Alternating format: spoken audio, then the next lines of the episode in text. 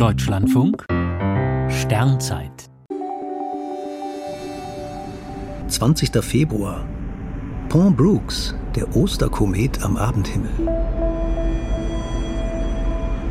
Nach Einbruch der Dunkelheit steht das Pegasus-Viereck am Westhimmel. Dort zieht der Komet Pont Brooks seine Bahn. Mit viel Glück könnte er im März als blasser Lichtfleck mit bloßem Auge am Himmel zu erkennen sein.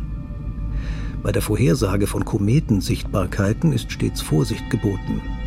Manchmal gibt es überraschende Ausbrüche an Helligkeit, manchmal drastische Einbrüche. Ambitionierte Himmelsfans verfolgen den Kometen schon seit Monaten.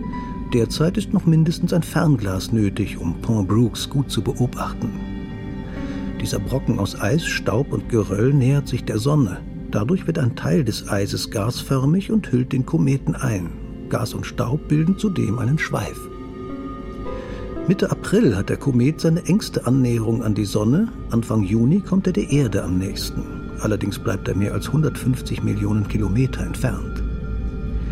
Der Komet wurde 1812 von Jean-Louis Pont in Marseille und bei seiner nächsten Wiederkehr von William Brooks im Staat New York entdeckt.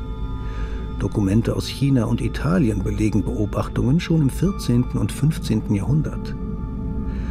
Komet Pont Brooks ist eine Art Mini-Halley.